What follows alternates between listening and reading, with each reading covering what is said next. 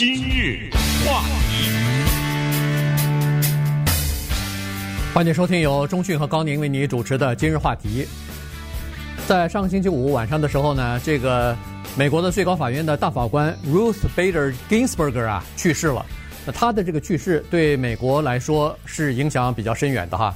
呃，一位大法官的去世，居然对美国的政界、对美国的司法界、对美国整个的社会都造成这么深远的影响。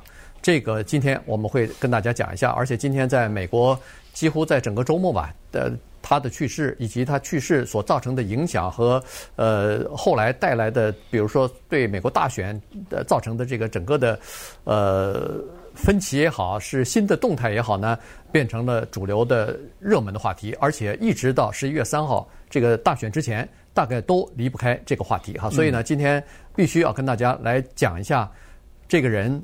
以及他去世之后对整个的这个美国的影响。嗯，这是一个不平静的周末。首先，在礼拜五的时候，这个消息传出来。要是按照正常的情况下呢，我们会讲一个已故的人物，不管是一个大公司的主管也好，或者是一个影艺的人也好，或者是一个政治家也好。有的人呢，他年事已高，实际上他的去世是所谓的预期之内的嘛，所以。他们的去世呢，会给我们一些机会介绍，比如他是什么犹太人呐，是怎么长大的呀？呃，在在他做法官期间、做歌星期间、做电影明星期间、做从政期间有过什么贡献？包括我们之前讲的什么呃，Iacocca 呀什么之类的哈，都是这么一种态度。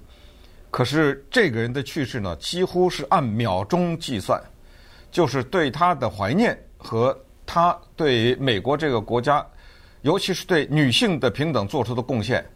迅速的被另外一条消息给盖了，就是谁是他的继承人？对啊，迅速的就把那个放成了第二位。刚才说这个不平静的周末，还有大家关心的微信呐、啊、TikTok 呀，还在那纠缠呢，对不对？到了今天的礼拜一，我们这火还烧着，还给我来场地震。嗯，你说这个周末对不对？非常的不平静。但是呢，我们今天要把重点放在。RBG 就是这一位女性的法官，她去世之后，美国的大选年里面的一场新的厮杀哈，这个新的厮杀用“新”这个字是因为突然多了一个焦点啊，比什么疫情啊，呃，比什么示威游行啊，比如还有什么复杂的跟中国的关系什么之类，突然多了一个焦点。至于大法官本人的故事，你想知道他是什么样的背景，他为什么？这么的优秀啊，能够在诸多的男性当中杀出重围，等等这些呢，就建议大家，如果你有兴趣的话，看两个电影，一个是纪录片，就叫 RBG，Ruth Bader Ginsburg，纪录片就是他名字的缩写，是拍得非常好的一个纪录片；还有一个是故事片啊，On the Basis of Sex，是翻译成中文叫做以性为本，是由英国的电影明星 Felicia Jones 和。呃，好莱坞的男星啊，个子身材高大的呃，嗯呃，那个叫什么来着？哈呃哈门啊，呃，无所谓，我现在猛一下想不起来哈。就是说，由他们两个主演的这么一个电影，叫做《On the Basis of Sex》，讲他从哈佛到哥伦比亚，一直到进入到美国最高法院，然后有一些重大的案例啊，他所做出的贡献。好，那我们今天就看一看。他的继承人的问题，因为川普总统呢已经明确的表示了，他百分之百的会提名一个女性来继任这个职务，然后参议院立刻他的多数党领袖 Mitch McConnell 就说了，我们会对这件事情进行表决，这个事儿就从此拉开了序幕。我们就来看看接下来的一场激烈的厮杀。对，在这个。Ginsburg 大法官弥留之际，哈，据据这个报道呢，是说他用尽最后的力气跟他孙女说了一句话，口述啊，说是我现在最急切、最大的希望就是能够撑到新总统上任，结果撑不到，这个真是没有办法。离十一月三号他去世的时候，离十一月三号那个大选日还差四十五天，如果要是离新总统上任到明年的一月二十号的话，那还差。一段时间啊，所以呢，没有撑到这一天，所以这就造成了这么大的这个这么大的影响。原因就是说，现在在美国的最高法院九名大法官当中，目前呢基本上是五比四。但是这个呃，最后我们可能会稍微讲一下现在的这个首席大法官呃 Roberts 啊，他是那个平衡的那一票，他有的时候是摇摆那一票。所以呢，在某些情况之下呢，在这种必然是会出现五比四的情况。不管你是五名是民就是自由派的，还是五名是呃保守派的，肯定会出现五比四。但是现在呢，还算是一个呃，就是有的时候会偏向这边，有的时候会偏向那边的一个让人们琢磨不透的这么一个选情。呃，就是在在裁决的时候。可是如果要是 Ginsburg 大法官去世之后，由川普总统任命一位保守派的法官进去以后，那么整个的局势就变了，就变成六比三了。在那个时候，最高法院的这个首席大法官，呃，James Rob，呃，那叫什么？呃，Roberts 啊，已经没有办法再做那个平衡或者是摇摆的那一票了。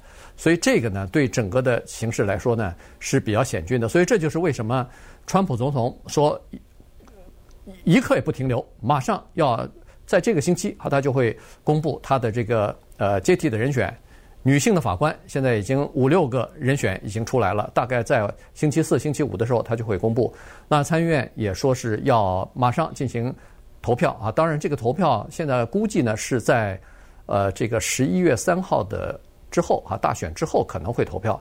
当然也可能在十月，哦，我觉得不会啊，但也可能在十月的不会就会投票哈。呃，百分之百的是要在之前呢，要不然就没有意义了。呃，万一要失去了参议院呢，共和党啊，对对，所以不可能啊。所以在英文当中有一句话叫做 “the”，主要是英国了 “the king is dead, long live the king”，这个翻译成中文就是“国王驾崩，国王万岁”。呃，可能呃很多人没听过这个话，觉得不理解什么叫“国王死了，国王万岁”呢？呃，这就是英国的一个。传统就是安民的一句话，就国王死了别担心，国家不会乱，因为新的国王已经产生啊，所以呃后来这句话就被用在我们生活当中了啊，常常是用来当有比如说令民众不安的情况发生的时候，常说别担心，还有呢，新的已经出来了啊，是这个意思。那么用在这儿呢，也是在这儿，因为最高法院不能是八个人啊，它必须得是七个、九个、十三个，所以。现在当然是九个，他必须是这样的数字才能有一个裁决，否则老是打平不行。于是他的任命就变成至关重要。我们就来看一些具体的问题，这个头绪非常的多，但是我希望我们可以把它讲清楚。那么我们就看一看，川普总统他要提名的女性当中排在第一的第一的那个人啊，这个人的名字叫做 Amy Coney Barrett，她呢已经被川普总统提名为。一个联邦的法官了，他是第七巡回法官的，呃，巡回法院的一个法官，是川普总统任命的啊，联邦法官。当在任命他的时候呢，这个是需要投票的，这是需要参议院司法委员会投票的。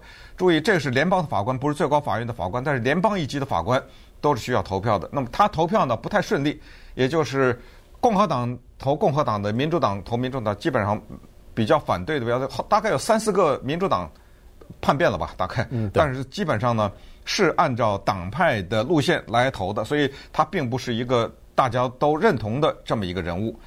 为什么呢？因为一说到最高法院，就躲不过一个特别美国的问题，就是堕胎。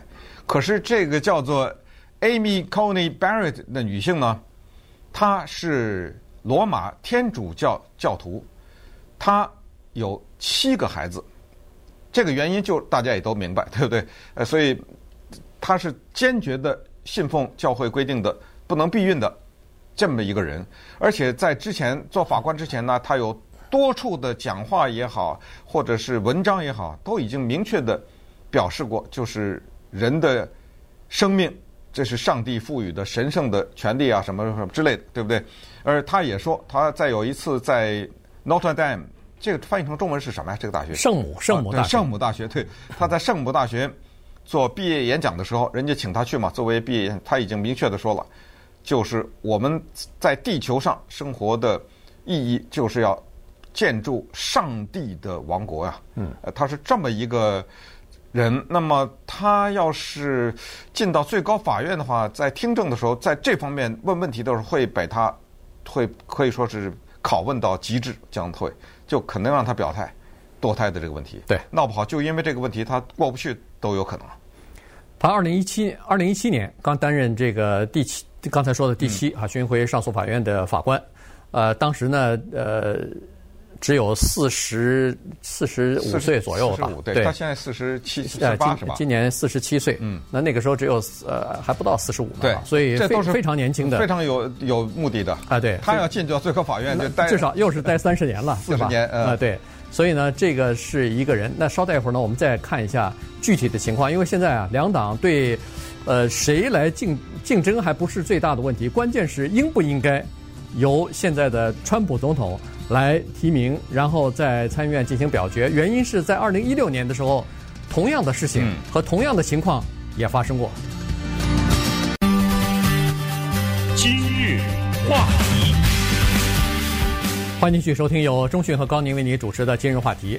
Ginsburg 大法官去世之后呢，现在已经展开了叫做填补空缺大战啊。这个共和党人呢是希望尽快的把这个空缺补上，因为最高法院的大法官，我们都曾经呃多次的讲过啊，就是呃这是一个终身职位，呃这个总统选举呃总统提名，然后参议院确认之后呢，他是一个终身的职位，直到他要么就是去世，要么就是自己提出辞职啊，由于身体或者呃身体或者是年龄或者是健康的原因。否则的话，他是终身待在这个大法官的这个职位上的。那么这样一来的话，一个大法官可是，如果要是年轻的话，在里边一待可是二十年、三十年，甚至更长的时间。那这样一来的话，这个可不是一任总统界内他才才有影响力，他这个影响力将会持续很长的时间。所以这个呢，对美国的政治议题、对美国的这个社会议题来说，都是具有深远影响的。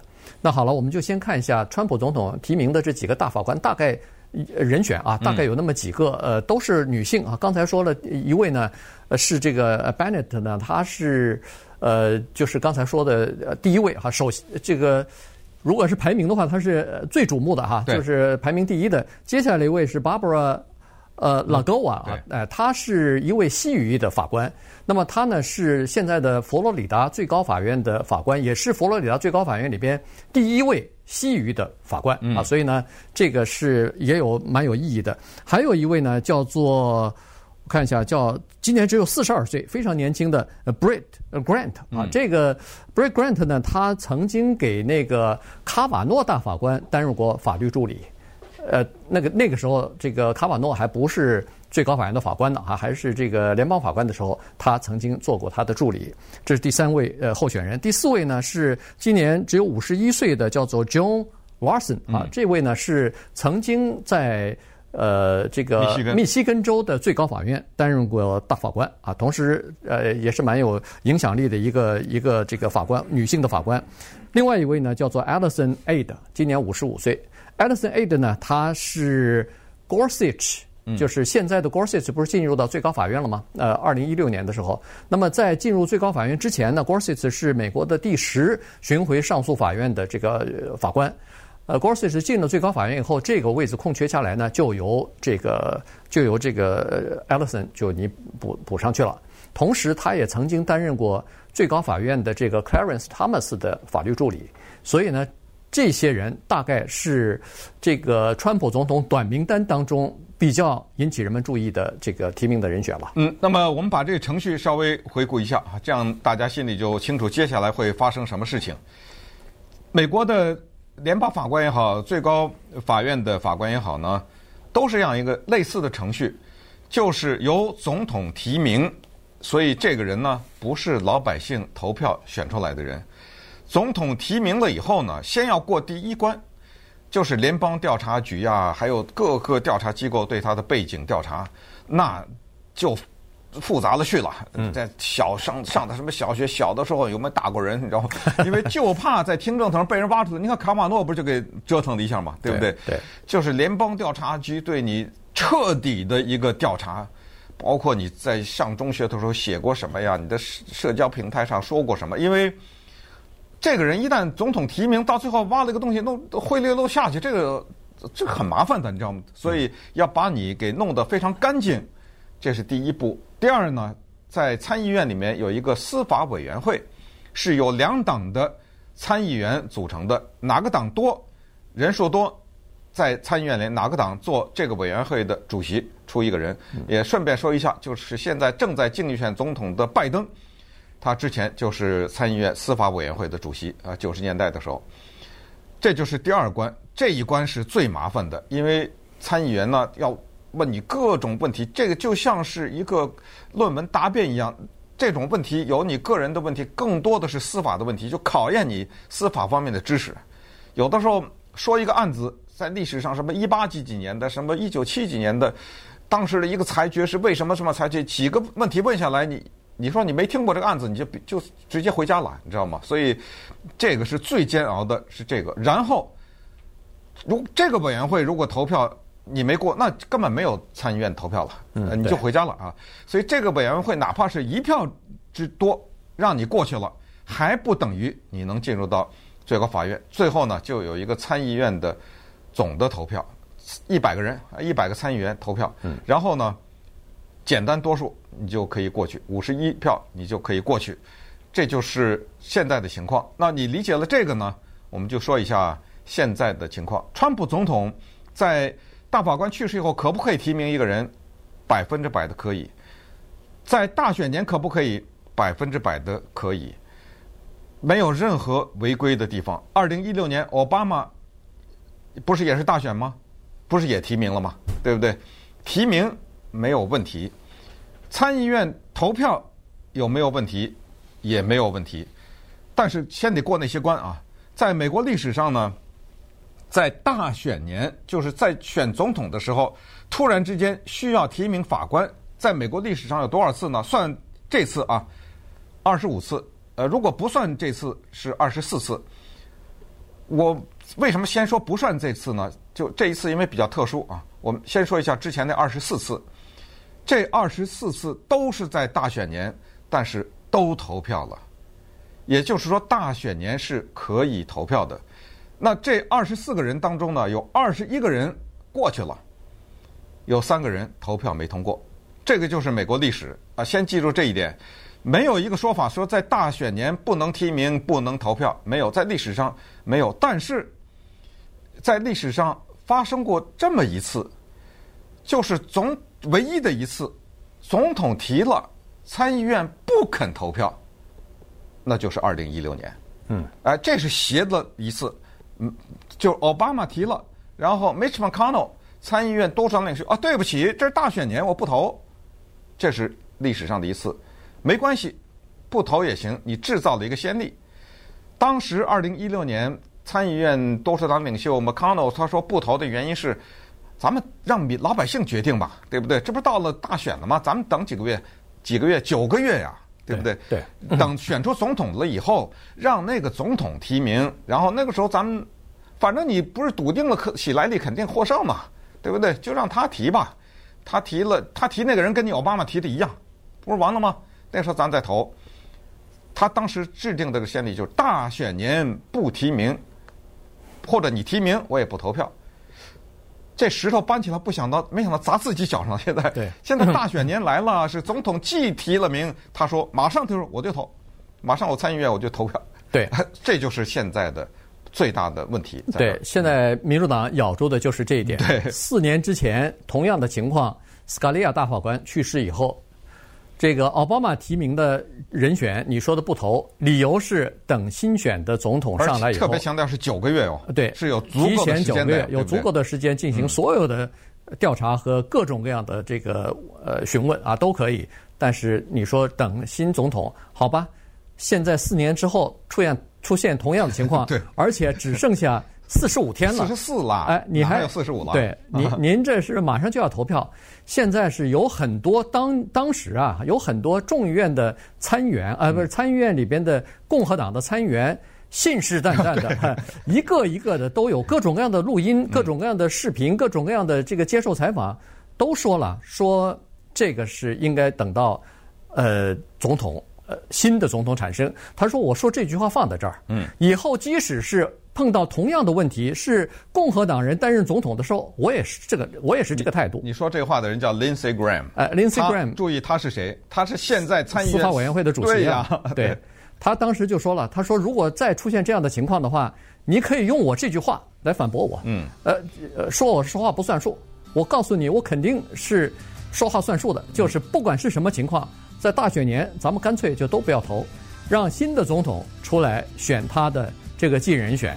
那好了，现在民主党和共和党之争和这个补缺之战啊，就此展开了。这就是说刚才说的，为什么在大选的时候，这个 October Surprise 就是十月惊奇啊，对提前两个星期到来，嗯就是这个原因，就是在大选的这个整个的议题当中啊，这个最高法院的大法官的人选，可能现在变出是最变成是最突出的一个问题了。是呃，那大家可能自然的会问，哎，等会儿等会儿，共和党也不是傻瓜呀，他在二零一六年的时候指天画地的，就是说在大选年我们绝对不投票，不管你总统提名还是不提名，不管你提谁我都不投。他现在这个改口，他怎么解释啊？哎，人家也有一番说法。那稍等会儿，咱们再看一看这个问题以及所滋生出来的一系列的问题。今日话题，欢迎继续收听由中讯和高宁为您主持的今日话题。Ginsburg 大法官去世的那一秒钟开始呢，填补他的这个空缺的战役就已经打响了。民主党和呃这个共和党之间哈就已经开始了在这方面的这个争夺了。呃，刚才说过了，共和党的总统川普已经说了他要提名。这个参议院的多数党领袖共和党的这个 Mitch McConnell 说了我们要进行投票，所以这个问题就已经是。摆在台面上了。那到目前为止呢，我们先看一下，在参议院里边啊，共和党的参议员呢有五十三位，民主党只有四十七位。所以呢，如果要是这么投票的话，那是肯定通过的。嗯。但是民主党现在寄一个希望，就是四年之前，共和党中有很多的参议员信誓旦旦地说过，如果要是碰到类似的情况，我们不赞成在大选年再选法官。当时他们说这些话的时候呢。说实话，也没想到四年之后会出现同样的情况。于是，现在民主党的唯一的可以抓住的地方，我觉得就是这个了。嗯，就是咬住他们。你四年之前是说的这个，我给你看你的录影，我给你看你的录音，我给我所有的证据都拿出来。如果你现在还反这个改口了，或者是当时说话不算数的话，那好，你在十一月三号投票的时候，选举连任的时候，呃。让你要负这个政治方面的后果，好，所以现在民主党抓住的就是这一点。那共和党的这个多数党领袖 McConnell 呢，在周六的时候已经向所有的共和党的参议员 发通告了，说各位现在要做好准备了，接下来这几天啊，你们会面临非常大的压力，包括你们的选民，还有来自于媒体的压力。对，你们必须要想好自己的立场。要不要把自己啊说话说死，就框在这个框子里头？然后呢，他说千万不要做出一些你们日后会后悔的这些决定来。嗯，问题就在这儿，在大选年，总统提名法官完全可以，参议院投票完全可以，没有任何违规的地方。一个民主党或者是共和党的政客出尔反尔，完全可以。哎，所以。你只能取笑他，你拿他没有办法。也就是说，某一个参议员说我二零一六年我是说了这个话，那你现在怎么办？没什么，我就改口了，我的想法变了，你怎么着呢？哎，这一点要跟大家讲清楚，因为这里面没有规则，没有明文的规则。你像 Lindsey Graham，这是南卡罗来纳州的参议员、司法委员会主席，他把话说绝了。我们平时在生活中有一句话就话别说绝了。他就说绝了，已经对，哎、呃，他那个这段视频在网上现在疯狂的传，他当时就是说了，他就是说，如果你们以后发现我在这方面改口的话，你就把这段视频拿 拿出来。你说他这个怎么退？到现在我没听他说呢，对，对不对？还没表态，我都不知道他怎么退这个。他说到时候你你把录下来，视频录下来，声音录下来，我说的，我叫 Lindsey Graham，我说了，大选年不能投票。如果以后你发现我改口，你就把这四段视频拿出来，我用用我的话来对抗我自己，对，反驳我。他没有退路了，他把这个这个绝对的是背水一战，他没没了，没得退了。我不知道他现在怎么退。但是呢，我刚才预告的就是说了，现在共和党他需要统一口径，你不能你说你这个我说那个，对不对？咱们大家坐下来开闭门开会说，如果媒体或者你的选民问了，说哎，你二零一六年说了这话，你现在怎么？咱们统一口径啊，这么说啊。现在的情况是这么样的，二零一六年呢，总统和国会不是一个党，哎，他是这么的一个解释，总统叫。奥巴马他是民主党，那么二零一六年美国人民选择参议院里面多数党是共和党，对不对？这是人民的意志。所以在二零一六年的有一个特殊情况，就是总统和国会的党不是一个。二零二零年不一样了，二零二零年总统和参议院是一个党，对不对？参议院的多数党，这说明什么？总统是人民选的，这是民意。参议院的多数，二零一八年才有中期选举嘛，对不对？二零一八年众议院变天了，变成民主党，可是我们参议院还增加了席位了，对不对？这说明什么？是民意，两个都代表民意，干嘛不投啊？他他现在用这个说去了，呃，说过去了。他说这个就是我们现在的解释。当然，民主党还有另外一番话，这番话呢，听起来也是只能是叫于情，但是不于理。就是说不对啊，他是说总统不代表民意，因为希拉里多三百万票，那这个没用了啊，对不对？你这个东西，他他有选举人团的这个制度，你只能是这么说。他说你参议院是多数党，你共和党也不代表民意，因为代表少数党的那四十七个民主党的参议员，他们所代表的人口比你多数党所代表的美国的人口多一千五百万，所以 所以你还不代表人民。然后我让你川普总统任命了两个法官了，一个叫 Gorsuch，一个叫卡瓦诺。这两个法官这个席位，其中的 Gorsuch 那个席位是偷来的，人家那个是 Merrick Garland，嗯，对不对？是奥奥巴马任命的人，你们打死不投票，所以你这个位子是偷来的。而且你任命的这两个人都是一个没有足够民意的总统任命的，这个在美国历史上顺便说一下是第一次，就是一个在。大选当中票得票数少的那个总统，却任命了两个法官，这个呃哪怕是一个呃都没有过在历史上，所以这可是民呃民主党不站在理上，也就是说共和党做的事情没有违规的地方，对，这是个问题，你知道吗？对，所以现在就是民主党希望的就是共和党内啊，至少要拉四票过来。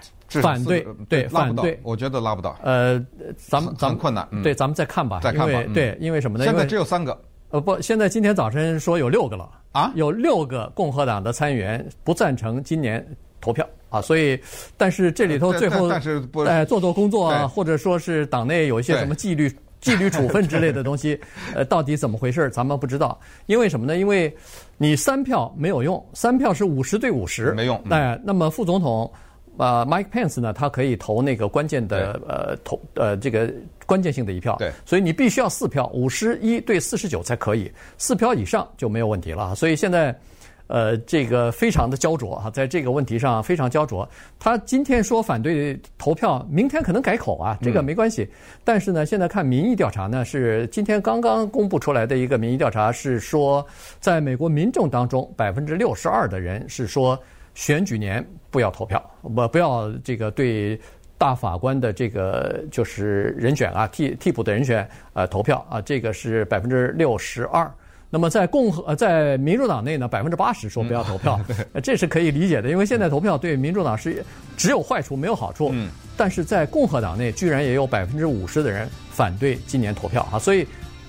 就看吧，这个第一是民意，第二呢就是共和党内他也要关键。我看这个共和党的参议员，他到底决定要不要在今年投票，还要看他自己选区的那个民意才可以。自己选区的民意百百分之八十说不要投票，你如果投的话，那对不起，今年十一月三号，您如果投了这个反对民意的那票的话，那可能你要竞选连任的话，大概就要付出惨重的代价了。嗯，那稍等会儿呢，给大家最后分析一下一个叫做卡瓦诺现象。什么叫卡瓦诺现象？就是一个有争议的法官会不会直接影响选民参与投票？这个投票是关于总统投票。还有一个就是，假如万一一旦在十一月三号以后，民主党夺回了参议院，变成了五十一的话，那么会出现一个什么民主党的报复的情况？今日话题，欢迎继续收听由中讯和高宁为你主持的今日话题。大法官 Ginsburg 去世之后呢，呃，这个整个的竞选的形势啊，发生了一些变化，因为给这个整个的大选呢，又带来了新的活力，或者是新的这个说法了哈，就是这个焦点啊转移了。那么根据专家的分析啊，呃，认为说这个对川普的选情来说是有。比较大的帮助，呃，和相比和民主党的这个总统候选人 Joe Biden 来说啊，呃，他有这么几点哈。第一呢，就是说，现在呢，人们突然把这个焦点啊，可以转移到大法官之争上头去了。所以在这个之前呢，民调的显示呢，说拜登领先于川普，大部分的民调对川普不满意呢，是因为他对疫情。控制不力啊，对疫情的应对方法呢，呃，令老百姓不满意，所以它落后。主要的原因是这个。那现在如果要是有的新的这个关注点的话，那人们可能会很快的忘记这个疫情的事情。这样的话呢，对川普的选情有利。第二呢，就是川普啊，在竞选的时候呢，他始终没有完全得到党内的这个，就是共和党内的极端保守派的那部分人的支持。原因。